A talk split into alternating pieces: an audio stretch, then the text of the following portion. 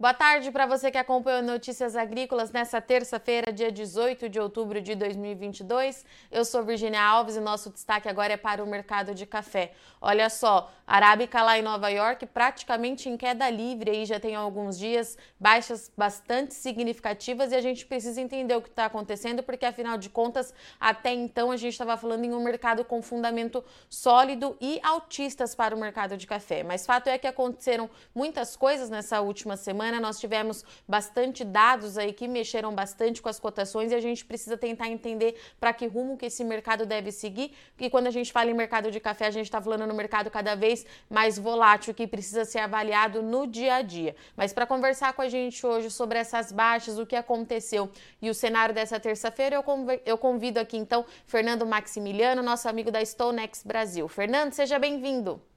Muito obrigado, Virginia. Agradeço pelo convite. Fernando, vamos lá então, né? Fazia tempo que a gente não falava de baixa tão significativa para o mercado de café. Tinha até certa volatilidade, mas o café estava recuperando muito rápido é, essas perdas. O que está acontecendo que desde semana passada parece que o Arábica lá em Nova York está em queda livre, meu amigo? Olha só, realmente, Virginia, a gente, se a gente pegar o balanço semanal, né?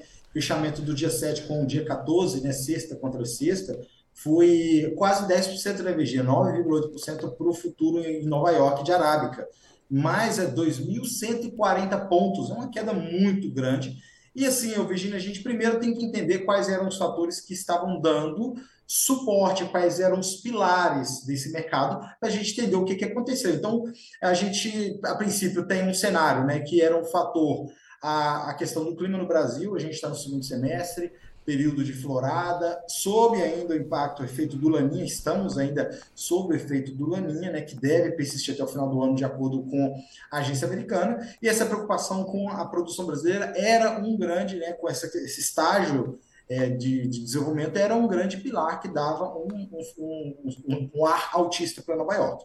Outro fator é a questão da produção brasileira nesse ano, essa safra que a gente colheu é, vários players né, a, estavam já indicando que essa produção é, seria bem menor do que era o esperado. Né? Essa situação ainda não se resolveu, não se tem aí, obviamente, certeza, mas houve aí uma mudança um pouco nessa dinâmica, e claro, a questão é, do, do, do, dos fatores macroeconômicos, eu já vou falar deles. Mas desses dois grandes pilares, Virginia, destaque aí com relação à preocupação com a produção brasileira, os dados do Secafé mostrando o aumento nas exportações arrefeceram essa preocupação. Né? Então a gente viu aí exportações em setembro avançando mais de 7%, com destaque de aumento de 18% para a Arábica, e uma redução bastante interessante para o Robusta, né? mais de 60%, mas que não está ligado a oferta da variedade, mas sim ligado a uma questão de diferenciais. A gente pode até comentar sobre isso depois. E um outro ponto, outro pilar que foi aí desmontado né, nesse momento, e claro, isso não quer dizer que é, saiu do radar, tá, Virginia? A gente ainda está sob efeito de laninha e tudo mais, mas a questão do clima, né? Então, a, a chuva veio, principalmente para o sul de Minas, a Mogiana, Cerrado recebeu volumes importantes de chuva, houve abertura é, da florada principal. Claro que a gente está muito longe ainda da próxima safra, há ainda relatos é, de pessoas de que as condições das lavouras não estão tão boas assim, ainda não dá para saber, né? Inclusive nós, Stonix, vamos conduzir um estudo é, mais à frente, né, a campo, para poder tentar monitorar, entender essa situação, mas, querendo ou não, o fato de ter havido abertura, o fato de ter chegado a chuva nessas regiões, arrefeceu aí as preocupações. E aí, para juntar nessa, nesse cenário todo, né, Virginia? Na semana passada a gente teve os dados de inflação dos Estados Unidos, que é, vieram acima da expectativa do mercado, o que gerou aí um grande sentimento de aversão ao risco, é, também contribuiu para a alta do dólar, que por si só já também é baixista para Nova York, então a gente viu esse conjunto de fatores atuando ao mesmo tempo. E Fernando, a gente rompeu um nível aí importante do mercado, né? Nova York agora sendo negociada aí abaixo de 2 dólares. É, diante de tudo isso, a gente ainda está muito longe da, outra, da, da, próxima safra de 2023. Você já disse que o Laninha continua é, no radar é, desse mercado. A gente pode entender que a volatilidade, então, vai continuar para o para o mercado de café, Fernanda? Tem como tentar é, entender qual vai ser o direcionamento dos preços? Eu digo tentar porque a gente está vivendo uma verdadeira montanha-russa ainda para o mercado de café, né, Fernanda? Está cada vez é, mais complexo de analisar esses números. Enfim, o que, que você acha? Olha, sem sombra de dúvida, né, Virginia? O mercado de café ele é bastante volátil, um dos mercados mais voláteis. E, assim, existem vários fatores que compõem toda essa, essa dinâmica, que são fatores é, com alto grau de, é, de imprevisibilidade, são bastante imprevisíveis, né? Essa, essa é a melhor descrição. Então, o clima é um deles, mas tantos outros, né? Então, a gente ainda tem, né? Vamos analisar todo esse contexto. A gente tem ainda uma preocupação com relação a, da inflação, não só pelo ponto de vista macroeconômico, mas também a inflação no café. Ah, os dados da Eurostat né, de agosto, por exemplo, mostram que o café lá nas gôndolas na Europa é, esteve, se não me falha a memória, 17% mais caro em agosto se comparado com agosto do ano passado. Então houve uma forte, um forte aumento dos preços e lá é, no exterior ainda é, existe a expectativa que essa inflação pode permanecer por mais tempo, né? E isso tudo traz uma dúvida com relação ao consumo. Então a gente vai ter que monitorar esse fator que ainda não está resolvido. Inclusive a própria OEC, né, a Organização Internacional do Café, é, indicou recentemente que está havendo uma mudança de padrão de consumo. Eles indicaram aí é, que as pessoas estão é, deixando de consumir café fora de casa, nas cafeterias, para consumir café em casa exatamente por conta do custo, né? Então esse é um ponto que fica aí de alerta. Além disso, a gente, a gente tem que monitorar, claro, além disso e dos fatores macroeconômicos, outro ponto que pesa, o Virginia, é essa dinâmica da produção brasileira, né? Para próximo para a próxima safra.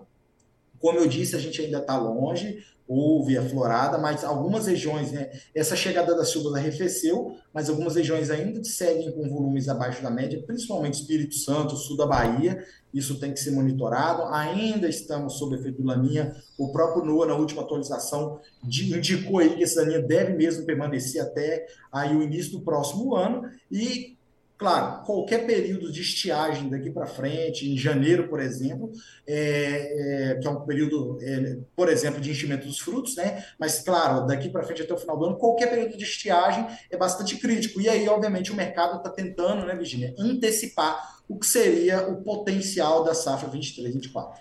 E, Fernando, me parece é, que o mercado assustou ou reagiu muito forte também aos embarques do mês de setembro do Brasil. Eu acho que ninguém estava esperando um volume de 3,4 milhões de sacas, pelo menos com todo mundo que eu conversei, todo mundo ficou surpreso. É isso mesmo? Essa queda ainda continua refletindo é, nesse embarque do Secafé, esses números do Secafé mostrando que, é, querendo ou não, tem café para ser exportado?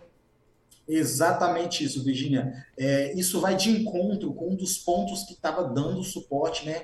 Que ainda não, não foi resolvido. Claro, a gente teve exportação só de setembro, a gente tem um ano safra inteiro para verificar realmente qual foi o tamanho dessa safra. Como você sabe, um dos, dos pontos mais difíceis, né, mais complexos do mercado de café, é essa alta, essa grande diferença entre as estimativas de safra, tem estimativa que vai de 50 a mais de 64 milhões de sacas, então a diferença é muito grande. Ah, isso traz, obviamente, incerteza, volatilidade, mas um dos fatores era essa preocupação de que a safra nesse ano é, seria teria sido muito menor do que o mercado esperava.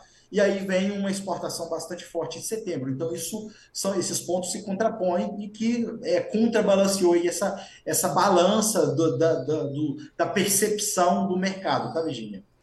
E Fernanda, me fala uma coisa: a Green Coffee Association divulgou ontem é, relatório de estoque e teve queda por lá, mas ainda assim, eu quero que você fale um pouquinho desses números para a gente também, mas ainda assim não foi suficiente para manter, é, para limitar essas baixas, café fechando em baixa novamente. Que leitura que a gente faz desses estoques? Olha, é, primeiro, houve uma queda de pouco mais de 70 mil sacas 70 mil sacas, é isso mesmo, a, no volume dos estoques nos portos americanos. Esse, essa queda, é, eu, eu, diria que a, o fato dele cair não trouxe tanto um ar mais altista, mas ele não adicionou ao sentimento baixista do momento. Né? Então, claro, se a gente visse aí uma condição de estoque mais lateral, o aumento de estoque, a gente veria uma adição nesse tom mais baixista que dominou aí a última semana. Então, é, não adicionou, mas se a gente olhar, Virginia, desde o início do ano, por exemplo, os estoques ah, dos portos americanos avançaram mais de 9%. Querendo ou não, isso aí é ainda né, pesa. É, obviamente está um pouco abaixo da média, mas o fato de ter avançado é, traz aí, contribui para um, um, arrefecer, eu diria, as preocupações. Né? Quando a gente tem um cenário de restrição de oferta, isso gera uma preocupação nos, participantes, mas esse, é, isso arrefece, nessa condição arrefece as preocupações. Mas aí tem um ponto importante que a gente precisa mencionar, Virginia. É, obviamente, o estoque nos portos americanos ele pode estar ligado, claro, a, ao consumo doméstico nos Estados Unidos, sem sombra de dúvida, né? A gente pode interpretar dessa forma, mas a gente tem que analisar isso em conjunto com os dados de importação. Que é óbvio, se o país está importando mais, é natural, né, dependendo do volume maior que ele está importando, é, dos estoques se construírem. Né? E, ou se ele estiver importando menos, é natural que os estoques recuem. Então a gente tem que analisar esse conjunto. Olhando para as importações, até agosto, é, os Estados Unidos houve uma queda bem intensa em agosto, de 17%, mas o acumulado do ano foi um aumento de, se não me falha a memória, 4 ponto alguma coisa, pouco mais de 4% nas importações. Então, houve um aumento até agosto, né? apesar da queda no mês de agosto, o acumulado houve um aumento, e setembro a gente fica ainda né, é, na dúvida, porque os dados só serão divulgados no dia 3 de novembro. Então, a gente vai ter que esperar mesmo a divulgação desses dados por parte do USDA é, para poder realmente entender o que, que aconteceu no mês de setembro com esses estoques da Green Coffee Association. Fernanda, eu imagino, se naquela volatilidade intensa que a gente estava vendo de sobe e desce, o mercado já estava travado, eu imagino que nessa última semana o produtor vendo aí essas quedas deve ter participado menos. É isso mesmo? A gente continua com aquele cenário que você trouxe para a gente da última vez? Produtor participando à medida que precisa fazer negócio, à medida que precisa fazer caixa? existe sempre uma cautela, né? Então, isso está acontecendo, sem sombra de dúvida. É, e aí, o, a questão é que houve uma queda que assustou também o produtor, né, Virginia? Se a gente olhar os preços é, no mercado doméstico, isso assustou o produtor, de certa forma. Ah, isso também né, é importante a gente até aproveitar para mencionar dessa questão do mercado doméstico. Enquanto a gente viu o mercado de arábica recuando forte, robusta também recuou bastante. É, em paralelo, isso também assustou todo mundo que está aí na cadeia, tanto do arábica como do robusta. Falando em robusta, Fernando, vamos falar um pouquinho essa questão dos diferenciais é, que você mencionou para a gente no início, que eu quero entender. A gente estava com uma dinâmica um pouco diferente para o mercado é, do café robusta, do Conilon. O que, que mudou diante dessa reviravolta aí do Arábica? Olha só, Virginia, primeiro a gente tem que entender o que, que aconteceu com o Robusta. Né? O Robusta, ele descolou da Bolsa de Londres, que é a bolsa que opera o, o tipo, né, a validade, o, o tipo Robusta é, a espécie do robusta, né? Então, é, por que, que houve esse descolamento dos preços? A gente viu no Brasil um aumento muito forte do preço de arábica, o que forçou a indústria a migrar um pouco seu, da sua mistura de seu blend para o robusta por conta de custo de produção, custo operacional. Então isso gerou aí uma demanda forte por parte da indústria é, que manteve esses preços. Então, nesse momento de recuo do Arábica, o Robusta segue esse, essa dinâmica e ele não segue tanto as movimentações de Londres. Tá? Então, nesse período, ele esteve bastante relacionado às movimentações do Arábica. E com relação aos diferenciais, Virginia, a gente já tinha antecipado, inclusive aqui no NA, né, desde o ano passado, que os diferenciais lá estavam começando a avançar e que a gente veria é, redução né, nas exportações do, do, do, Robusta. A gente, de fato, viu isso, inclusive no último mês eu comentei, foi uma queda de mais de 60% nas exportações ah, da, do tipo Robusta. E aí, nesse ano, no primeiro semestre, a gente teve até um momento de pico ali que os diferenciais estiveram acima de 800 dólares por tonelada, ou seja, aqui no Brasil, o indicador CPEA, né, então que está aí com relação ao mercado, o preço na praça, estava pagando 800 dólares a mais do que se comparado com Londres. Então, obviamente, não faz sentido nenhum exportar nessa condição. Esses diferenciais recuaram com essas quedas mais recentes, eles estiveram, ficaram em um patamar próximo de 200 dólares a tonelada, mas ainda num campo positivo, é, e nas últimas semanas, principalmente na última semana, ele recuou bastante para chegar aí próximo de 10 dólares a tonelada, isso é CPEA por robusta contra Londres, tá? Então ele recuou bastante por conta desse recuo aí é, do, dos preços do Arábica. Se em um cenário né, em que esses diferenciais caiam mais ainda, aí passa novamente a ser atrativo a exportação do robusto. A gente vai ter que ver como que vai acontecer as movimentações do Arábica, se isso vai acontecer ou não. A gente tem fatores que ainda limitam essas quedas do tipo do Arábica. Meu caro, tem mais algum ponto que seja importante a gente falar para o produtor nesse momento? É, mais alguma informação que você acha importante a gente destacar? Porque o produtor está ligado na nossa tela aqui para entender, né? Aquela pergunta que eles me fazem todo dia: vai recuperar? Eu acredito que não dê para saber, não dê para bater o martelo, né, Fernanda? A gente vai não ter dá. que viver dia após dia, como a gente está fazendo aí nesses últimos dois anos e meio, pelo menos. É, exatamente. Não dá para bater um martelo porque tem ainda várias variáveis que são bastante imprevisíveis. Né? O clima é uma delas. Mas assim, acho que vale, vale a pena mencionar que alguns fatores limitam, né, tendem a limitar essas perdas, que são os estoques certificados, tá, Virginia? Estão ainda patamares, a menor patamar em mais de 20 anos, caindo e uh, o mercado em algum momento vai voltar suas atenções para os estoques certificados, então a gente aí tem alguns parâmetros que tendem a limitar. É, também tem a questão é, do clima no Brasil, então isso ainda não está 100% definido, a gente vai ter que esperar como que vai ser o desenrolar dessa safra e tudo mais. Então existe ainda um, um grande, um grande número de variáveis que geram incertezas e com certeza vai trazer volatilidade para os preços de café. Fernando, obrigada, viu, pela sua disponibilidade mais uma vez, em arrumar uma brechinha na sua agenda. Eu já deixo portas abertas para você voltar, porque pelo que está me dizendo, a gente vai continuar vivendo aí dias de bastante emoção para o mercado do café. Você é sempre muito bem-vindo aqui no NA. Obrigada, viu? Eu que agradeço pelo convite. Portanto, senhoras e senhores, essa foi a nossa entrevista para o mercado de café em queda livre. Já tem uma semana aí que está caindo bastante lá na Bolsa em Nova York. Assustou os produtores de fato, porque a gente vinha falando aí desses fundamentos sólidos, mantendo é, o preço do café pelo menos ali na casa dos 2 dólares, e agora a gente está vendo a negociação abaixo disso. Hoje o mercado fechou ali aproximado a 1,95, rompeu um nível técnico importante, e o Fernando explicou aqui para a gente é, que um combo é, de fatores aí acabou influenciando nessa baixa. Primeiro de tudo, as chuvas aqui no Brasil. O mercado esperava muito para ver como é que seria essa retomada das chuvas. Choveu, continua chovendo é, ainda em algumas áreas produtoras. A florada abriu. A gente está na expectativa agora para saber como é que vai ser o pegamento dessa flor, né? Precisa esperar mais um pouquinho. O clima continua no radar porque é claro que qualquer pausa na chuva, qualquer veranico daqui para frente é problema para a produção de 2023, mas as previsões continuam indicando aí permanência é, da chuva nas principais áreas de produção do Brasil, então isso pressiona as cotações em Nova York.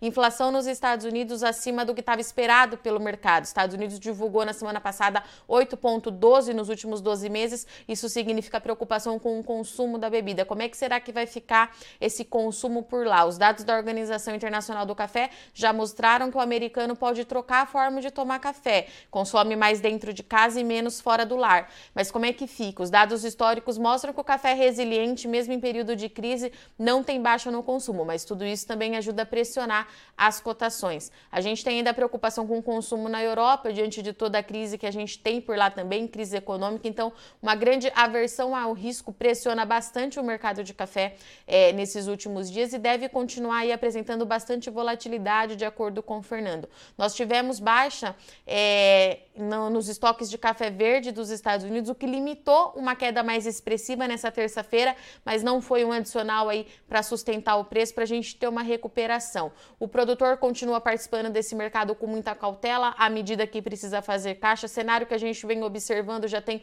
um bom tempo no mercado de café, principalmente quando as irregularidades climáticas passaram a atingir as principais é, áreas de produção do Brasil. Vale lembrar que a Colômbia também passa por problemas na produção, produção estagnada nesse ano, deve ter aí pelo, no máximo 12 milhões de sacas. Esses são os fatores altistas que podem voltar a dar suporte aí. O estoque certificado continua caindo. Então, o Maximiliano trouxe aqui pra gente, volatilidade vai continuar esse mercado de café promete ainda muita emoção, pelo menos a gente entender o cenário para a produção de 2023 aqui no Brasil. Afinal de contas, a gente vai ter uma recuperação nessa oferta ou não? Tudo vai depender do clima, é claro, e esse por si só já é um fator que deixa o nosso mercado com bastante volatilidade. Bom, eu agradeço muito sua audiência e companhia. Eu sou Virginia Alves, mas o Notícias Agrícolas continua. Não sai daí, já já a gente volta.